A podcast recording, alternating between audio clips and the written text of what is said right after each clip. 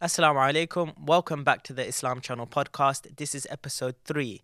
And wherever you're listening to this from, please make sure you hit those subscribe and follow buttons. We're available on all the podcast streaming platforms, and you can even listen to this on our website, islamchannel.tv, or via our apps. So please make sure you do follow and subscribe.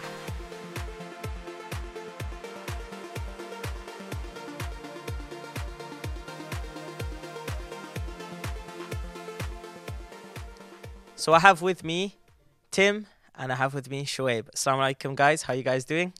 My pleasure, man. So thanks for coming on guys, really appreciate it. We know that you have this new film coming out called Two Sides. Uh, but before we get into all of that, I've got some quick fire round questions so we can get a bit of your personality out. Go for it, bro. Go for it. So first question both for both of you. Who is your favorite Sahabi? My favorite Sahabi uh, is uh, Abu Ubaidah Amr bin Jarrah because uh, it's the total opposite to my character. My character is a bit of an extrovert, someone that talks a lot, someone that is uh, uh, okay to put myself out there, etc. And it's obviously an internal struggle. And what where I f- seek inspiration from is his character and his behavior and his mannerism traits, etc. It's a total opposite to mine, and that inspires me. It's like the it's like the water to my fire, so to speak. So it levels me out nicely, because when I sometimes get ahead of myself, I think back to how Abu Ubaidah when he conquered Damascus, and then he. Uh, Umar ibn Khattab went to visit him, and then when he went inside his house and he saw just some simple pots and pans and just you know a, a small mat where he, where, he, where he slept, yeah, he conquered he's got all of Syria to to himself, but he didn't let the dunya get to him. Umar ibn Khattab then cried and he said, "The dunya has affected everyone except Abu Ubaidah Amr bin Jarrah." And so that for me was, um, I take a lot of inspiration from that because I'm like, uh, it's it I the the battle of the nafs is very strong, you know, in our day and age, and taking inspiration from a Sahaba like that, it's uh, is something that you know. I, uh, I, I really kind of thrive off, so to speak. Good, good, alhamdulillah. I think you'll know my answer, bro. So my, my favorite Sahabi is uh, Abu Bakr as-Siddiq. So I uh, I uh, express this online on a YouTube uh, channel. Uh, I don't know if I can mention it, but um, the reason why is is not number one for his characteristics and how he dealt with, you know, being with the Prophet Sallallahu you know, in the times of Hijrah, um, you know, after that to the time of when the Prophet Sallallahu passed away, and look, you know, how he was, and and after that. Um, and how he dealt with the people and how he's on the forefront of everything, you know, giving in sadaqah, giving his all, his all in every aspect. And I think that that is is is, is a, is a uh, you know to be to, to be named after a, a siddiq, you know, to be of the siddiqun is, is a massive thing. So um, you know, may Allah make us of those who of the siddiqun and, and to to be on the forefront of everything and to to be trustworthy and to be you know uh, Muslims that are in every aspect in our life trying to better ourselves. So that brings me on to my next question. What would be your dream project to work on? Dream project. Me and Trey spoke about this a lot. Um, is to not not not specifically a project, but to be, um, you know, the forefront of uh, making Islamic films. Yep. That don't compromise the Muslims, uh, you know, ethos and who they are as a person. Um, we don't have a specific project, me that you know this is what we want to do, but as a whole and as a collective, that's that's our goal and what we trying to Mm. what we're trying yeah, to do. Yeah, definitely. I think obviously where you know you can't be the hero and savior of everything, so Mm. it's important to know what you're good at. I mean, what would be kind of great is to maybe make like an MCU of like Islam some somehow. Do you know what I mean? Make create, create create an Islamic kind of film universe. Mm. You know, something like that. Imagine if we could get to that stage where you know we have the budget we have the you know know-how resources the team the money the the, the drive and the, the support behind us mm. to create islamic films that will constantly every term every season will be in cinemas.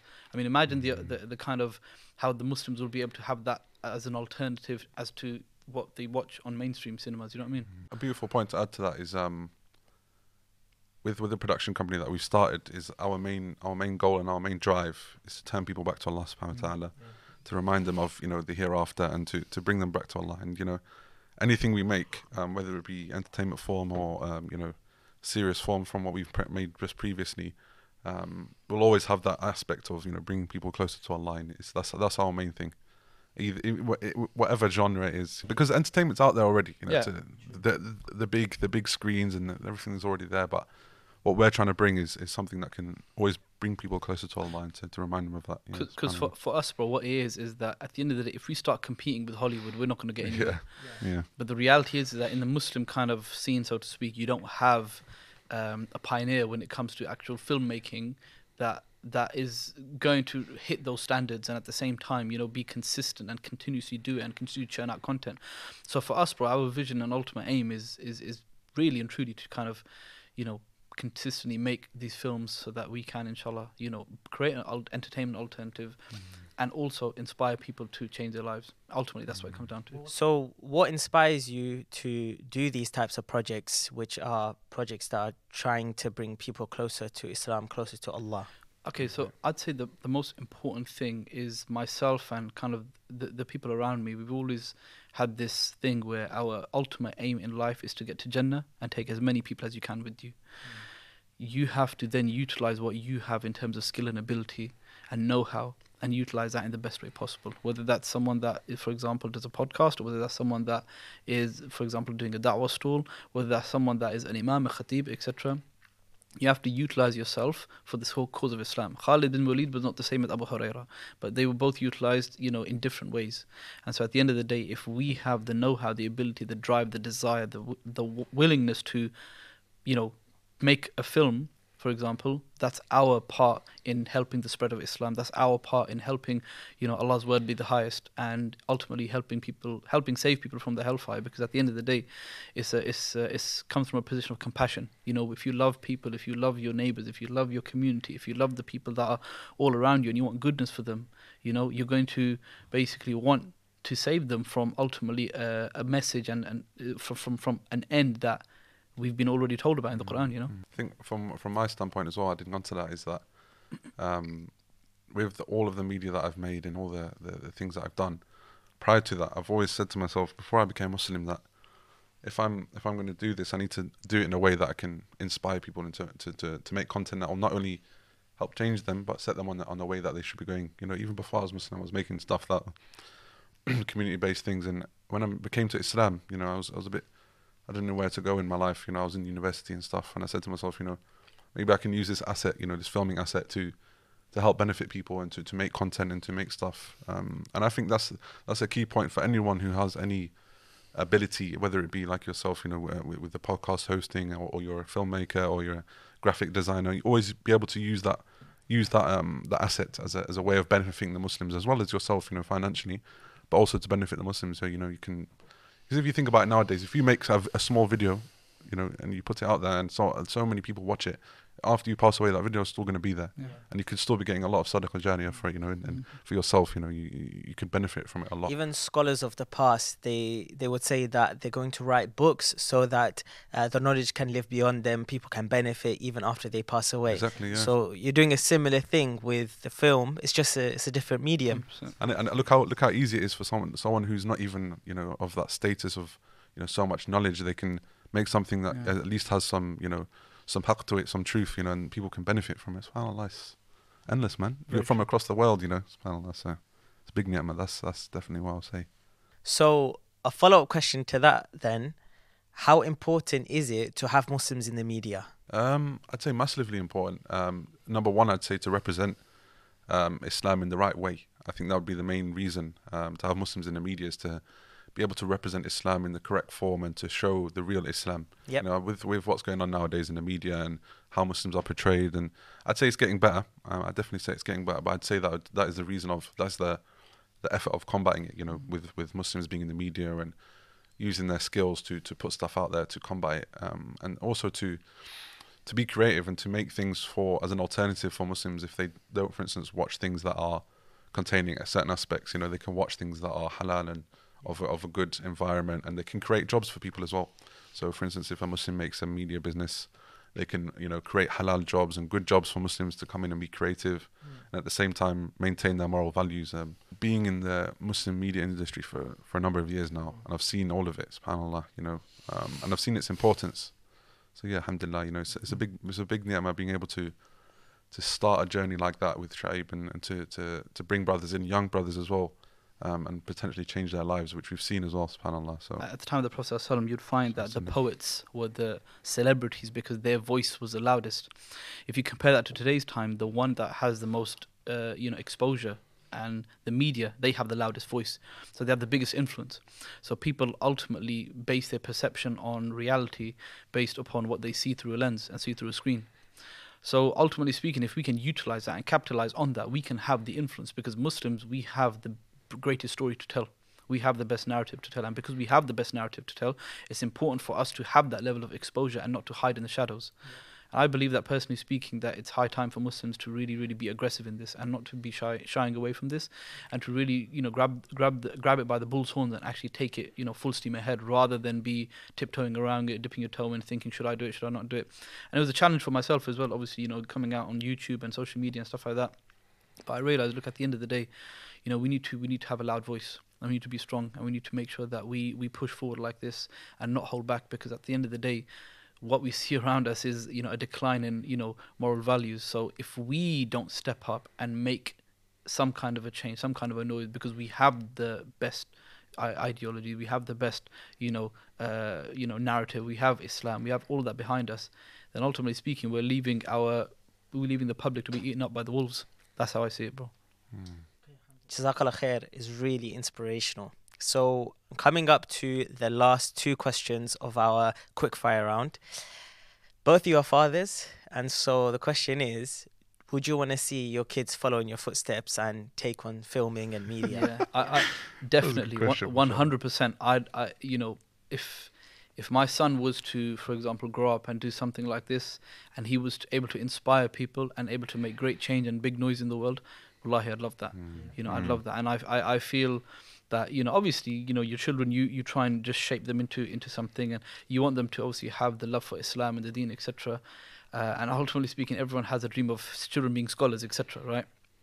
But from a practical perspective, you know, if we can if we can create an industry, if we can create, you know, uh, the Muslim filmmaking industry really and truly, and, and, and push through it over the next 15, 20 years, there's going to be jobs. There's going to be jobs for directors. There's going to be jobs for pro- producers. There's going to be jobs for, you know, so many different roles in this area, in this field. If my son can grow up and you know take a piece of that, bro, then wallahi, I'd love that. I think that you know the next generation coming up, uh, they're like born into using tech. It's like so easy for them to just pick up, you know, a smartphone, Yeah. got a camera on it, shoot a video, edit it even on the phone, and and put it out. So it's kind of becoming second nature for them, really. of course, yeah. I was gonna say, bro, you know, we, what us guys, we're in like mid to late twenties, right?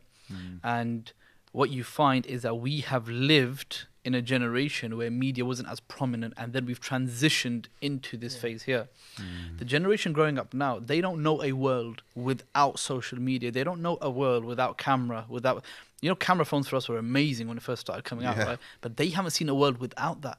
So for Mm. them, I believe that they will be much more inclined to utilize this. And if now we can pave the way and push the boat out strongly, I believe, inshallah, that you know we can really, really create a lot of noise and inspire a lot of young people, a lot of young creatives to actually take up this art form.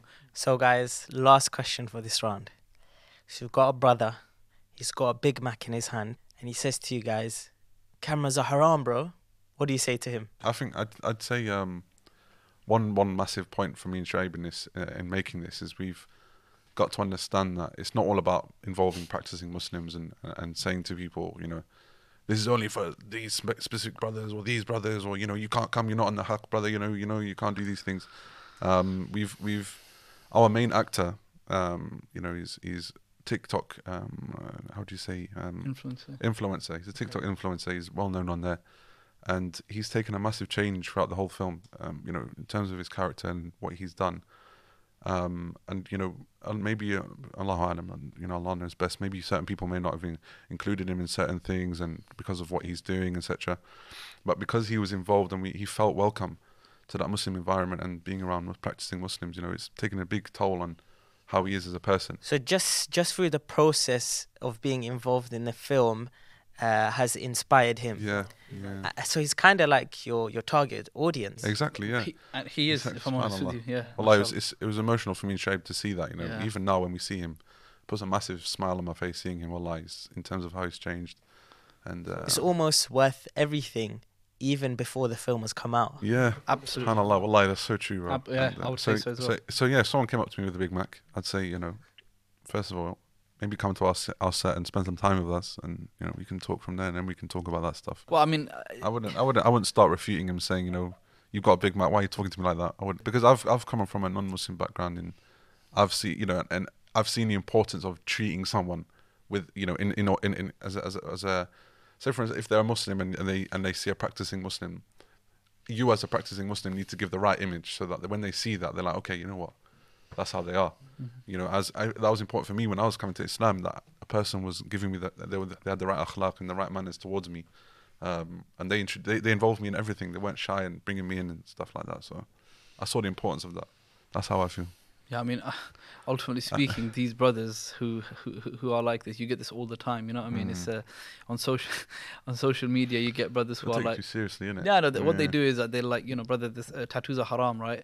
And like you got reverts on there. You, you got a Right. revert in your film, for example, or whatever. Brother, tattoos are haram. Then you click on their page and it's like following all these women. You know what I mean? And then Yeah, you're like, exactly, okay, cool, yeah. that's haram, yeah. Yeah. So uh, you know, you don't pay them much attention. Firstly, Mm. as in, as in, especially what they say. If they come from an aggressive perspective, then you try and ignore. It. If they don't come from an aggressive perspective, and if it's compassionate and if they're actually genuine, you sit down and talk about it. Yeah, exactly. You know what I mean? Yeah. That's how I deal with it. I wouldn't, I wouldn't get flustered or frustrated or annoyed Yeah. because the reality is, is that these characters uh, appear everywhere. Yeah, it's You know? true. Yeah. So let's move on to the main part. The reason that we brought you guys in.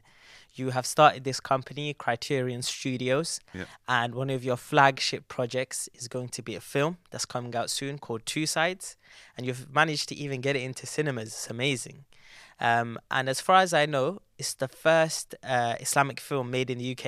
Is that right? Yeah, Yes, correct. yeah, So you can see already quite a lot of achievements there. yeah, yeah. And uh, the main plot of the film is that there's a guy who finds himself in bad company with bad friends, um, and he wants to try and get away from that lifestyle. And in comparison, he wants to try and go towards uh, a lifestyle where he's getting closer to Allah in good company in a good environment. Is that right? Hit the nail on the head, bro. Yeah, no, that was very good. That I'll, let- very I'll good, let Hamza. Go into So, off of that, why did you choose this topic specifically for your flagship project? Why was it that you wanted to speak about gang violence and youth and finding yourself in two sides? Why not any other problem that the Muslim community is facing? So um, I've obviously done a few short films. I mean, I'm talking about like five to ten minute kind of things, right? And then when we decided to make our first feature length film, um, the brother that approached me for this film, he'd obviously come out of prison, and you know he's upon the deen as well now, alhamdulillah. And when he approached me, dealing with young people, road life, etc., is something that I've been involved with for the past 10, 12 years myself, like helping people leave that kind of lifestyle. So it's something that I'm heavily aware of myself. It's the people in and around my town, etc. You know, I, I speak to them. I know them. Most of the roadmen, most of the kind of guys who are doing the shotting and all that, etc. They all know me. They have a relationship with me, etc. You know, we talk, we speak, etc. So I have, I'm very privy to that lifestyle. Then when he approached me and he said to me, "Let's make a film like this," I saw that this is a problem that is crazy. And sometimes you don't see it overtly in public because it's on snapchat it's on you know hidden away. Some people are you know the, how youngsters for example just gang signs. Innocent young 14 15 year olds just doing gang signs. Why are they're doing gang signs? You have to understand the psyche behind that right? They're doing it because they look up to these elders as they call them on the block who are broke as anything but at the same time they're making noise. They're doing something right? So ultimately speaking i've always had a vision to drown that out to basically try and take that away, take that the image of that being glorified away, and to try and inspire young people to look up to good, positive role models. And then in the process of all of that, this brother he approached me and he said, "Look, this is the lifestyle I've come from. This is why I want to make a film like this." And it just resonated with the, the path that I was going down anyway. I was I was always focused on this, and Alhamdulillah, Tim he has you know a, a big awareness of, of this lifestyle as well. You know, and he can maybe speak a bit, little, little bit more about that. And then the brothers all around us, etc., who are writing the scripts so myself and a few other brothers we write the scripts. Both those brothers have been involved in that life somewhat as well. So from that pers- from that perspective what we what we saw was that these these brothers are going to help us to basically make that change inshallah right? When we wrote the script alhamdulillah these brothers had so much input from the perspective of saying should we say bruv or should we say fam? Should we say yo or should we say oi? Do you get it? Just small little things like that would allow us to basically connect with these young people. But ultimately speaking, the reason why we chose a film about drugs, gang violence, and all that is because it's a problem that is on our streets and affecting our young people in a rate and in a way that we have never seen before. You know, everyone has a bit of road in them now. Everyone's got a little bit of road in them. Sometimes mm. appropriate, sometimes not appropriate. And the reality is, is that majority of it isn't appropriate. If we be honest with ourselves, mm. and it's like your house is burning right now, but you're focused on how to fix the the, the doormat. You know, it's a problem that's in our face. And if we have the ability, the know how, the cultural savviness to understand this problem and tackle it, then why don't we do it in a film and in a way that can relate with these young people? And ultimately, that's why we did it. You know? I think an, an, another good point to add to that is um, the factor of social media and how it can influence children or youth, um, as well as you know how people are around them, the people they keep around them. Um, so, like what Shoaib said, you know, as, as children are growing up, we've gone through that that cycle of you know social media growing as we've got older. These children, they can get to the 12, age of twelve if they they've got it somehow. They can get on their phone, they can look at certain things, they can message certain people, they can watch you know YouTube videos or any video online, and they can become influenced by it and want to be like that specific lifestyle. So you can come from an area that's not even rough per se, or a household that's not even you know um, starving in terms of you know money or food, or you know you've got food on your plate, but you can go on a YouTube video and, and see how these people act and want to be like that, and then surround yourself with that similar people, and then you can get involved in with these things. You know, it's no longer about being from a certain postcode and and being involved in gang violence. It's, it's you, you can become easily influenced by online. So what Shoaib, me and Shoaib have said is that this is a way of fighting fire with fire. You know, making something that um, it reaches their level of expectation in terms of media and, and, and outlook in terms of what people are portraying themselves as on the film, but also to to to represent them and to, to show them that lifestyle and to, to combat, you know, what they think it is when it isn't that. Do you know what I'm saying? They feel that they can get all this money, you know, women, drugs, gang violence, they think it's cool. But when you get into the real stuff and you start getting into problems, you know, this is the reality of it. And that's what we're trying to do is to show them reality of this life. You know, we want to pull them away from any expectations of how it's supposed to be when it's not. There's a sort of general stereotype when it comes to Islamic films that many of them are sort of very simply made, you know, low budget. Um, it's kind of stereotyped that you know the message is really important, but the way that it comes across is is quite cheesy or quite corny. But seeing from the trailer that you guys have put out, clearly your film doesn't fall into that sort of bracket. So, what was the process behind uh, going about it to make it uh, mirror maybe more exciting films that are coming out nowadays?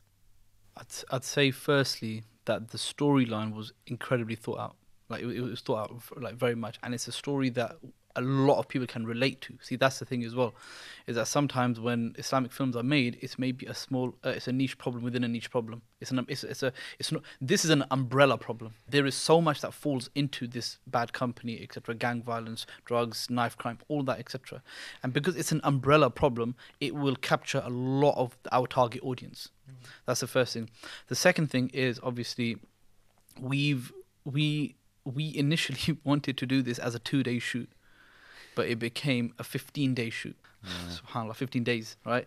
And um, and I realized that when you know we took incredible amount of time and precision when it comes to getting our shot. Even if even if we got the shot that we wanted, but it was a little bit out of focus, we'd do it again. So, is he uh, quite a harsh director? I think we're both harsh on Yeah, ourselves. You know, we're I both think harsh, yeah. we've we've like we've refilmed one scene three times. Yeah. yeah, because we made sure that we said, you know what, bro, the the, the you know the the lighting in in this part of the scene, you know, it doesn't match up, and then for therefore the whole thing's just like it's not it's not there's no continuity with the light. Yeah. So we've refilmed one scene three times, and it was actually a, a really important scene as Yeah. well.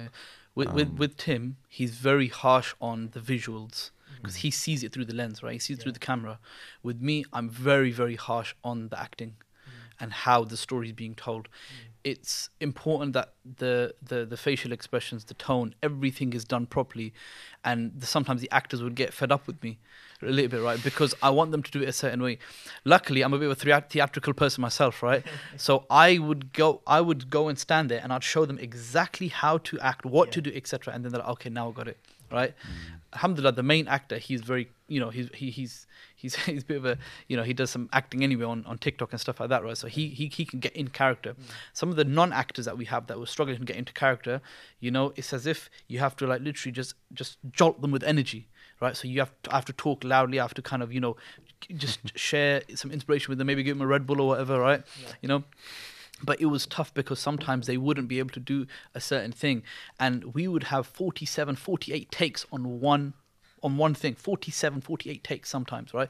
Because of the fact that this guy he didn't lift his eyebrow when he was supposed to. You get it. You get it right? So Yeah, for us for us that was a level of kind of detail that we went into you know and uh, it took a long time subhanallah right? But at the same time when if if the vision is not being met then ultimately speaking you know it's, it's been compromised. So we didn't want that. So that's why we wanted everything to be on point spot on. And unless we were happy with it like we were both happy with the shot we wouldn't move forward. Yeah, I think one amazing point to add on to that is um, uh, whilst me and Shoaib were making these things together, we, we'd always come across, um, you know, oh, bro, you know, we can leave it. It's okay, you know. Yeah. The shot was out of focus, you know, we can just move on. But we always went back and say, no, we can't, because if we do that, then we're just going to sacrifice the whole thing. And it's the same with, you know, adding values to it as well. Like, do we add certain things, you know, that might compromise X, Y, Z? And we can't. You know, we say, no, we can't. Mm-hmm. We have to be, we, we've, we've, we, I think we've hit the perfect balance of understanding, you know, that we can't compromise on certain things because then we're just devaluing the whole project. Um, so I think value, a value for this film is very important for me and Shoaib. You know, we've, So did you guys know that it was going to go out in cinemas from the beginning? Is No, that why you were like no. so particular about making it fine because you knew it was going to be on the big bro screen? for us yeah for us i'll tell you what it was for us we were like bro people have donated five grand towards this yeah we can't screw up yeah, we can't do it. Yeah. So for us, No, it was that. Obviously, the budget then just stretched ridiculously, right? But but subhanallah, for us, it was always a case of. So I'd made about ten short films already, right, on my like Sunnah Guy channel, right. So I'd already made that, and because I'd made that, we the com- the quality wasn't amazing. The stories were great, alhamdulillah, but the the quality wasn't amazing in that sense, right? So ultimately speaking, we'd already had a little bit of experience, and then now with myself, with Tim, with the budget, with the crew, with everyone available, taking annual leave and holidays and everything, booked everyone's hotels, made it all proper. This is a big step up for us. So we can't. Mm. And by the way, the biggest thing was we were renting equipment. So we were renting cameras, right? So we were like, okay, we can't, we can't mess this up because we can't keep continuously renting, right? Subhanallah. So for us, there was a lot of things and a lot of factors that added as, as to why we were so particular. I mean, one of the one of the things that we haven't cheaped out on is sound as well. I think a lot of people overlook this as well. I think we spend nearly two thousand pounds on soundtracks, and this is one of the things where I've noticed in Muslim films that they just like they, it's always just some humming in the background, innit? yeah, it's, it's always just like, hmm. Yeah. Uh, but for us, we've gone like, you know, if, if I can show you some of the soundtracks that we've got, it is phenomenal, like actual, actual Hollywood level, right? But it's all obviously vocalized and stuff like that as well. So we've really, really been particular. And I've, be- I've been with the vocal artist, right? You know, Ilyas Mao, mashallah. I've, like, I've, I've been on the phone to him and revision after revision after. No, no, okay, that's got to change. You got, to, you got to change that. You got to add like, hmm, you got to add something. I'm just being very particular with him because we want it to give a certain feel of the film. When people sit there in the cinemas, they it, it, it, it brings their soul to life, so to speak, when they hear the sound with the visuals combined together. So we haven't cheaped out on that, and I believe a lot of that with the combined with the visuals and the sound, I think that's also going to add a lot of production value to mm. our film. So, how is your uh, film going to be any different to the other films that come out that do address gang violence? You know, there have been other sort of more mainstream films in the cinemas, and even on YouTube, you find these short films that come out that talk about these topics. So, what's the difference between yours and theirs?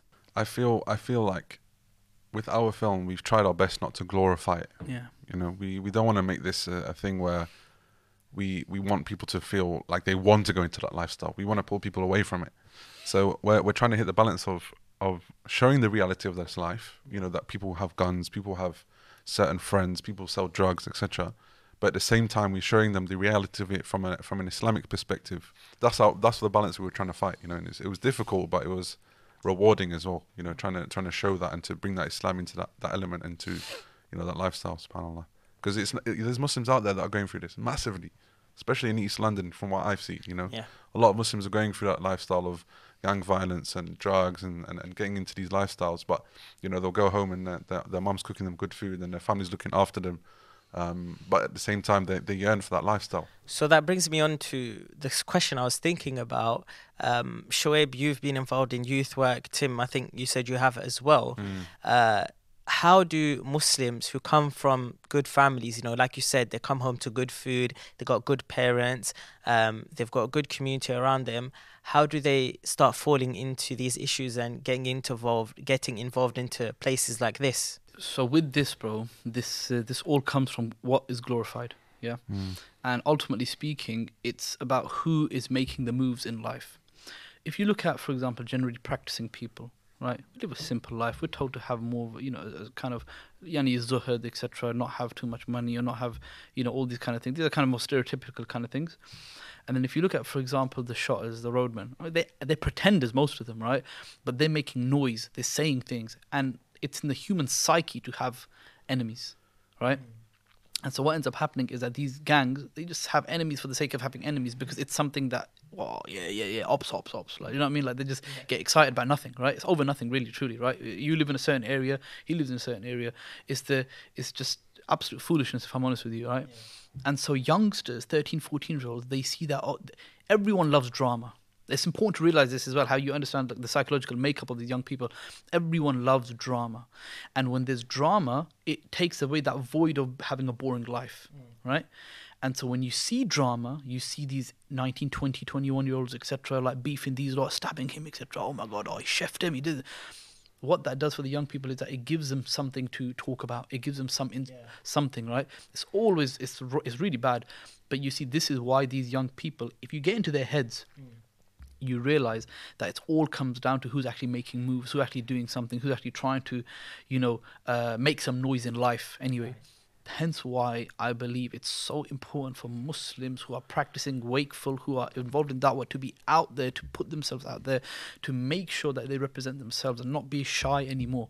You know, I remember Hamza Tzortzis said this to me back in 2012 when I was first getting involved in like kind of like da- da'wah like properly and he said to me he said like you need to really stop thinking about you know the the the world and what others are going to think of you etc you need to just go out there and do it fi for the sake of Allah so to speak I think um subhanallah, it's amazing points you made there, bro. You know, I've I've seen a lot like growing up um from my environment, especially up north. Um but it's changed, you know, like people were coming from households that had nothing. You know, they were you know, relying on going outside, speaking to an older who can give them food and they can go and sell drugs and they have to get into that environment. Yeah.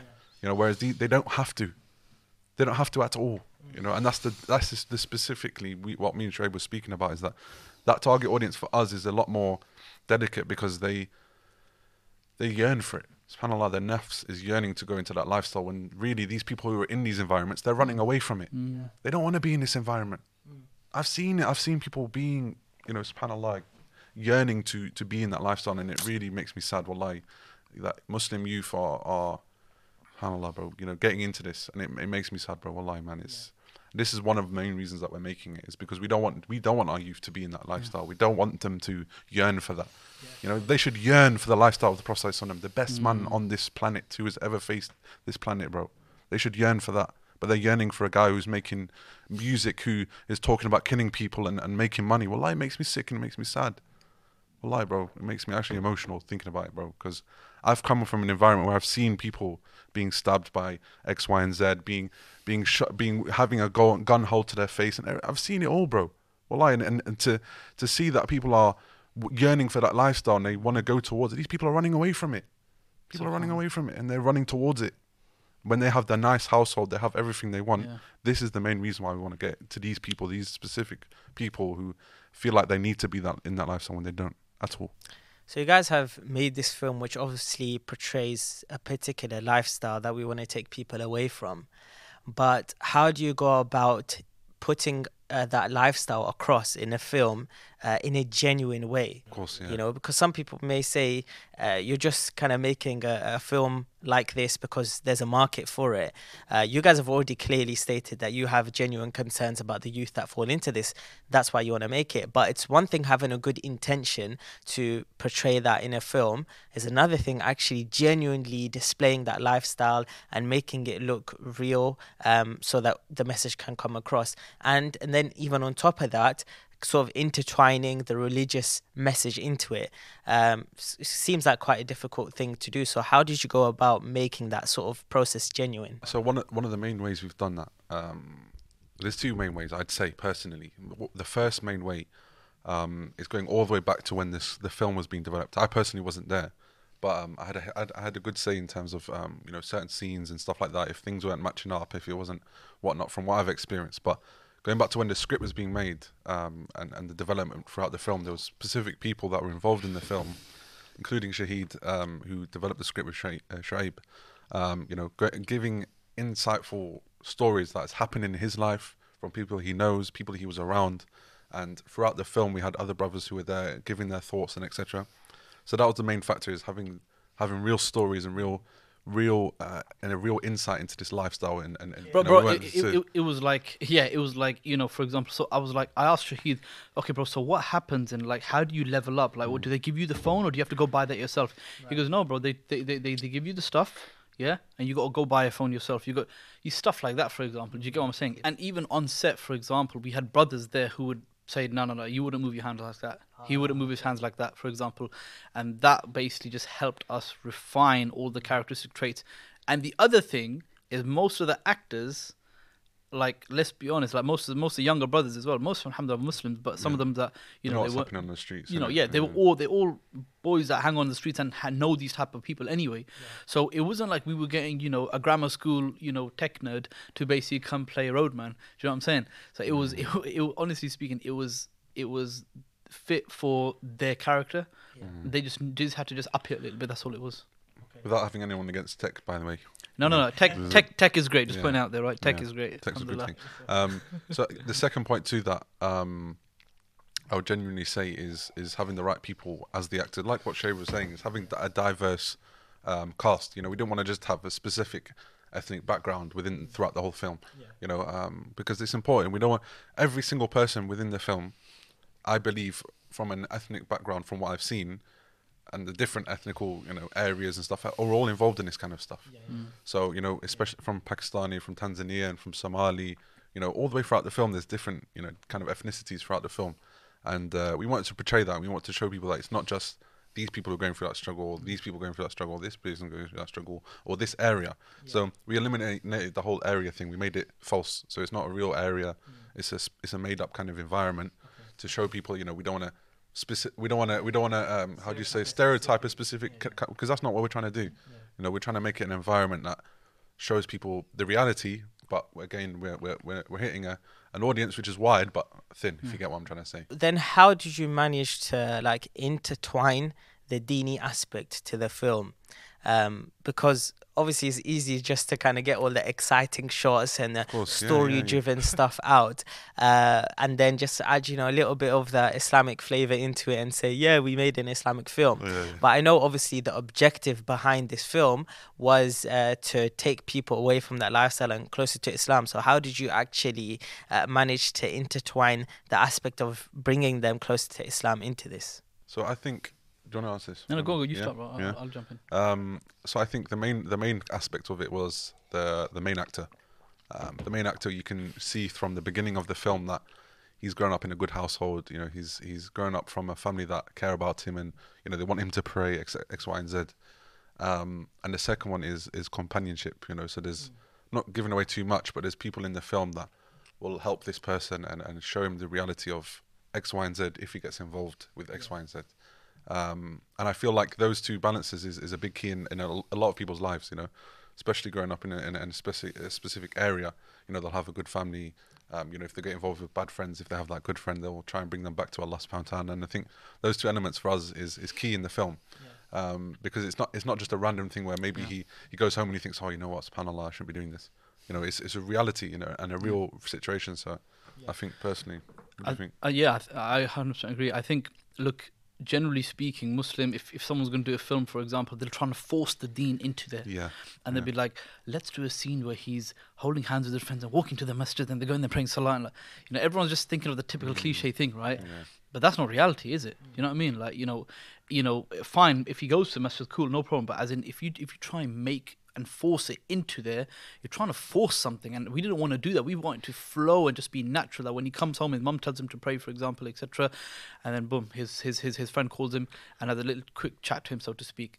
That's the angle we kind of coming from, rather than making it overtly, fully, fully like fledged in Islam, and he's wearing a thobe, and he's he's going there, he, he's he's going and to the daras and the classes, and you know, look, the reality is is that you have to depict reality. Ultimately speaking, this is what it comes down. You have to depict reality in a way in which is truthful, and we have to basically uh, try and capture our target audience, which is a young people. Do you see what I'm saying? And what are they actually involved in? What are they actually doing? And so we kind of had like an umbrella where we wanted to capture as many as we could. And the reality is, they just live a normal, simple life. You know, at the end of the day, and these young young boys just is just glorify and look up to this. But they've got maybe a bit of deen in them. They've got something there that's basically you know pushing them towards maybe being a good Muslim, etc. And then what we just did was we just made one voice louder and like the Islamic voice a little bit louder at times, and then the road life voice a little bit louder in his ear more at other times, just to show the actual struggle that they go through, so to speak. And then when the young people watch that, they're like, "Raw, that's my life." Um, 100%. I think uh, the scenes within the film that the main character goes through that you really get to know his character and, and, and who he truly is. You know, there's this false, you know, image that he's trying to portray and, and, and, and, and, and put across within the film, but there's certain things that happen in his life in the film that, you know, brings him back to reality and, and you know, we want we, we, we utilize at that that stage and we sure have watched this scene millions of times that you know it, it it shows the it shows reality of his state of his heart you know where he should be.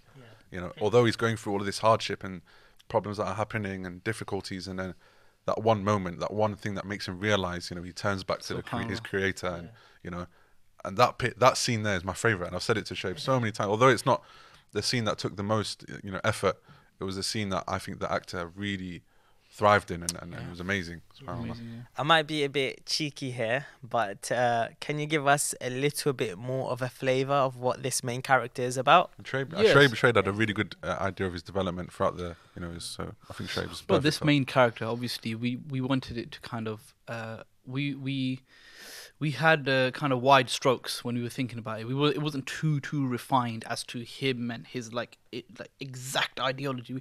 It's a generic, general young Muslim in the UK, and a young Muslim in the UK who's torn between two worlds mm. and two ideologies and two lifestyles. On one side, he's got his friends who are glorifying that life and they're taking the mick out of him, and he's feeling left out and he wants to make money and he's struggling with money.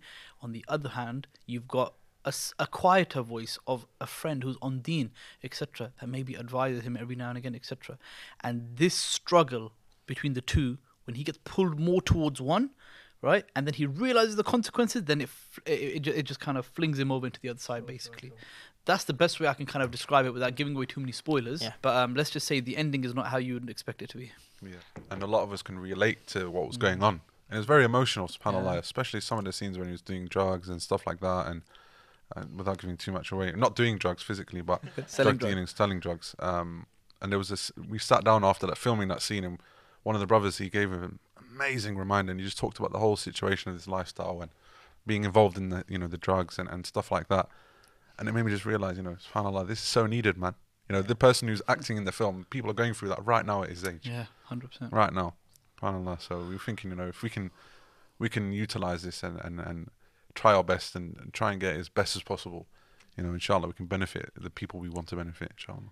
So, aside from the film and the story of the film, uh, I want to talk about Criterion Studios because Criterion Studios has done something which is quite unique in the Muslim space, which is get this film to cinemas. Yeah. Uh, and the reason I want to talk about that is because I, I want the people who are looking at this to feel inspired to see and understand how, uh, you know, an Islamic institute, which is not big, it's a grassroots institute, it's not funded by a huge body, but still managed to get their project into cinemas, which is a, quite a big deal. Um, so, how did you go about all of that? You know, sort of getting the right marketing to target those specific people and get them in the seats, and and how did you even uh, get get the cinemas on board in the first I place? think starting from the cinema, we, me and Shoaib, we we never thought that we were ever Yeah. going to do it in the cinema. When we were filming this, we thought, yeah, a couple of weeks time, this is going to be out on YouTube. People are going to benefit. We're going to make another one. Yeah. Um, we soon realized that it's going to be something bigger, and then later on in the film, we were like halfway through it, halfway through it, Um, one of my close friends, uh, Musa from Brixton, he's got a company called Result, and I made a documentary for him, and he put out in in a in a screen near him, um, and I was like, bro, that is really good, man. That's that's like epic. Like you know, your Muslim made documentary that's you know done in the right way, and it's put out for people to see in the public. You know, maybe that maybe we can think about something. And then he spoke to me, and, and me and Shay thought about it after. And he was like, you know, you, you guys, you guys are making something that's never been done before. You guys should, you know, be proud of it. And even if it's not something that you're 100% happy with, you should still put it out there because this is this is groundbreaking. Um, me and Shoaib sat down after, We like Shoaib was Shoaib was so. good. I spoke to Shoaib, but Shoaib was shocked that we never thought about it in the first place. Yeah. You know, we were like, why have we why have we not thought to do this? You know, and we are like, you know what, let's do it, man. Because How, you know, how far in the journey was that? Halfway through the film, yeah, that, that, the that was basically yeah halfway through. I'd say like when we we've had 15 film days, we had about nine, ten done, Mm. and then we we had still about four or five days left to film, and we were thinking like, bro, this is actually becoming amazing. When we watched the film back on the on the timeline uh, when we were editing it, right, we're just thinking like, what Did we make this? did we? many times, me and Tim were looking at each other, bro. Did we make this? Did we make this? I'm bro?" shocked. Yeah? wallahi, shocked. And so and so the thing is, you combine the visuals that Tim captured, and then the the, the, the actors, the acting that they did, etc. The storyline with the sound and the visuals, everything combined. You're like, whoa, this is actually something that we're actually proud of. And then this whole cinema idea, like, why haven't we tried it? Then obviously it was a bit of a struggle when we are trying to reach out, and like big cinemas are mm. charging us like twenty, thirty thousand pounds, etc. So mm. alhamdulillah, we managed to get it into uh, one of the largest screens in the UK, which is Genesis uh, cinemas in, in, in Whitechapel. Um, and alhamdulillah, like you know, it's just it's it's been such an incredible journey. And when we knew that it was going to be in cinemas, we just accelerated our marketing and Yeah. everything. And the question about marketing, how we're marketing to these people, alhamdulillah, we've um, brought on a marketing manager who's been a massive blessing for us in our organization. Allah, he's, he's he's been a great great gem. He's worked with you know uh, other you know production you know other productions many many times before, and um, alhamdulillah, you know he's he's really come in and kind of nailed down exactly who we're going to target and how we're going to target them, inshallah. And now we're just about to start our aggressive ad campaign as well, inshallah, to kind of really target those young people. I think um, an amazing, amazing factor to this as well is me and Shoaib were like, bro, how are we going to afford putting it in the cinemas? Like, how can we do it? So we thought, you know what, let's put let's put some sponsorship um, packages together. Speak to some businesses, some people we know, and within a week, it was about a week. Yeah. Like we had about six, seven businesses, and they, they and, and this is the this is the the blessing of, of, of Islam. You know, we can when they can relate. We especially businesses that can relate to what we're trying to do Yeah, that's because it. it's very difficult to go to X, Y, and Z and say, you know, we're doing this, but they, they don't understand what we're trying to do. So we, we specifically went to brothers we kn- who we know understand this lifestyle and the need for something for the youth, and they just put their money down. Subhanallah, and we've that's helped us a lot. So you know, we ask Allah to accept it from them and to, to put on the scale of good deeds. You know, because it's been a massive help for us. You know, we've even had one brother. He said, you know what, two grand, I'm going to put it down, and and it's helped us a lot. You know, and we, me and Shoaib were shocked. Like, Subhanallah, the love people have shown, man, is we can't thank them enough. We can't thank Allah enough as well, man. Subhanallah, because it's, it's allowed us to, to do what we're trying to do and Yeah. finish the film off as well. Definitely. And uh, Shoaib, you've been involved in a lot of youth work within Masajid. Um, do you think there is a lesson that Masajid can take from the way that you guys have uh, marketed this to the young audience that you're trying to get to? Yeah. Because you know sometimes with with masjids when they do these youth programs, they put out a poster and it says we want 13 to 18 year olds to come down Yeah. and we'll give you some food, and then you find that only a few come, and even out of those few, uh, you know they don't really need to. I mean, obviously most people need to come to the masjid. Everybody needs to come to the masjid, but the youth uh, that that you really want to target are the ones that are lost that would like not even be looking at this sort of masjid poster. Um, so, do you think there's sort of a lesson that masjids can learn from the way that you guys have marketed this towards that right audience? Yeah, so ultimately speaking, what has to happen, and this is a reality check that I guess as du'at we all have to really have to understand is that we need to live in the real world. And that's the most important thing is that if you don't live in the real world and you live in your Islamic bubble all the time, what ends up happening is you start isolating people. And, I've, and uh, one thing I feel very proud of is the fact that over the last few years, I've really understood that, you know, and you to relate to these young people, you need to actually be on their level and you need to actually speak on their level and you need to actually, you know, you know, for example, simple things such as as in just approaching them in a good way and, and just and just having a conversation with the people that aren't practicing, for example, and not judging them straight away. You know what I mean? If, they, if they're not if they're not coming to the masjid, if they don't, don't have a beard or whatever, etc., not pulling them up on that. And I feel this is the thing where uh, sometimes Muslims and Islamic institutes and organizations, masajid, sometimes what they get wrong is that they need everything to be clothed with Islam. Yeah. And if it's not mm. if it's not done like that, then the reality is, is that we don't want to hear it, we don't want to smell it, we don't want to look at it. Mm. So with this film, if you look at the film poster, if you look at the trailer, if you look at everything, you won't uh, you won't look at it and be like, oh, it's it's it's wrapped with the the coat of Islam. It's you look at that right, and we were in Lewisham Masjid the other day with Imam Shakeel Begg, right, and he showed it to the audience. Loads of young brothers were there, except they're like, oh, that's sick, bro, that's sick. Oh my god, right? And they were looking at them and they were talking about it. They're like, you know, oh, this is this is this is amazing. Like, you know, we they, they can all relate to this. And so the thing is, is that if you take away that relatability and try sometimes be way too overly like force the kind of overt Islamic uh, like, look, then what ends up happening is that you start isolating people. And I feel that's probably kind of like the overarching comparison that I can say with what we've done differently as to what masajid maybe are missing the trick a little bit. If you want people to come through those doors that aren't already praying and practicing, you need to make sure that you stop stereotyping, stop stop trying to force force like you know uh, always an is like an Islamic look of everything. Sometimes it's just about simply speaking to the people and not judging them, allowing them to come through these doors and allowing them to change. And wallahi, I truly believe that if people can, more people can adopt that kind of mindset, I believe that we will have great change. You look at, for example, one example, Imam Shakeel Begg, Yeah. and how he has you know helped so many young people practice the deen. He's not on social media. He's nowhere, but you see him. We were there setting up for the for the for the uh, like we were giving a talk there, right? Yeah. All you see him just chat to all these youngsters, know them by name, and just just just catch jokes with them. Literally, and Subhanallah, I was so inspired by that, and I was like, "Wow, this is amazing!" And it's it's so important to be able to relate to these young people as well. You know, Yeah. I think it's just a matter of coming at them with open arms and Yeah. and giving them something that they would want, you know, as opposed to saying, "Oh, this is what it is," and forcing it down their throat and saying, "You need to take this." You know, having a film that they can look at and watch and be like, "Yeah, this is this is cool, man. This is nice. This is you know, it's easy to watch. We can relate to it." That's what I feel like they need, and I think maybe they can take an inspiration from in terms of relatability and something they'll enjoy. Maybe you know, uh, for instance, you know, as it, as it being a film, most youth will like watching a film. Yeah. You know, so having that relatability and, and understanding of what they like is, is, is a key factor, I believe. So yeah, that can be one of the factors. So, last question to both of you: What is the short-term aim of this film, and what is the long-term aim of this film? Who wants to go first? Subhanallah. This is subhanallah. So the short term goal for this is to um, put it out in the cinemas as much as possible. You know, if we can do it after Ramadan as well, we want to see how this goes. You know, see how everything goes. See if we can get the right numbers in the seats. Um, you know, to, to, to try and get as many seats because I feel like the film in the cinemas will be a completely different impact as it would in, in on YouTube or whatever. So we want to maximize that um, and then put it on out online for people across internationally um, to rent as well to, to watch it and all the money we attain from that, you know, me and Trey, we're not taking a penny from it. We're going to put it straight back into making more content, more films, um, and then we're going to eventually put it out on YouTube for people to just watch unlimited, you know, and Yeah. for it to be there constantly. That's about future goals. You know, me and Trey, we've so many different goals Yeah. together. You know, we've we've come up with. So maybe Trey can. Give a beautiful insight to that. Yeah, so I, I I feel that in terms of the short term goals for this film, I say yeah, as Tim mentioned, obviously get in cinemas. If this screening goes great and goes well for us, then we inshallah look maybe after Ramadan to put some more out. Yeah.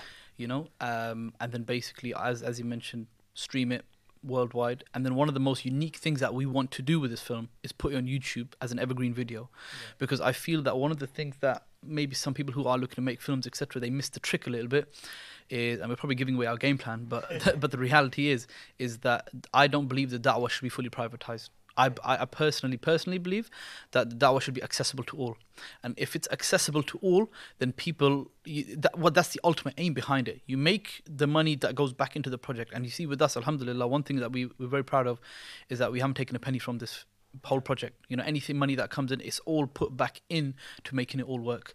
And the long-term vision of Criterion, I would say, is ultimately speaking to be the pioneer of Islamic films in the West. Yeah. Um, that number one come out in cinemas, but then ultimately speaking, you know, we want to have a library that people can view forever online. Sure. Because let's be honest, man, content nowadays, you know, Islamic content. If you're going to produce something great, have it, you know, privatize it for a bit, no problem. But then have is having it public is so important because we want people to continuously share this, watch it, to be inspired, and to hopefully make a change in people's lives long after we are gone. Do you get what I'm Mm. saying? That's the ultimate aim for us, and we don't see ourselves stopping anytime a soon. good a good point to add to that as well. Um, what me and spoke about is is bringing people in and, and bringing as many content creators, filmmakers, whatever, in under the wing and taking them on that flight together. You know, in, in terms of making films together. Just, just develop, helping develop people. We had plans of taking this out to youth clubs, doing a tour with youth clubs with the film, and going and showing them the film and talking to them after. Even doing content workshops. You know, we help young people make films and stuff like that. So me and Shoaib, we've got a lot. We've got a lot going on, on in our heads. We just need to get the film out there, and after the film, you know, we've got a lot of a lot of plans. Inshallah, if everything goes well by the will of Allah. Th- yeah. there's a lot to there's a lot to do right now. Yeah. Mm. You see, j- uh, th- it's like the home straight now. It's like Yeah. the f- line, sprint to the finish. So because we've got so many plans and ideas, like you know, we've just brought on a couple of admin staff as well right now, just to manage our diaries because we're just so so heavily bogged down with appointments, meeting deadlines, and stuff like that right now. So we're trying to finish this project. Yeah. And once this is done, then inshallah we can just map out the next kind of five ten years, inshallah, because we've seen the traction that it actually has. Okay, okay, amazing, amazing, subhanallah. I'm really looking forward to it. Alhamdulillah. And uh, what when is it out? What what's the date? So it's going to be out on the 20th, Sunday 20th of February uh, in London and Sunday 27th of February in Birmingham, inshallah. And people can purchase their tickets at uh, criterionstudios.co.uk. Jazakallah khair for watching and listening to this. Remember, you can find us on all the podcast streaming platforms and on our website and via our app.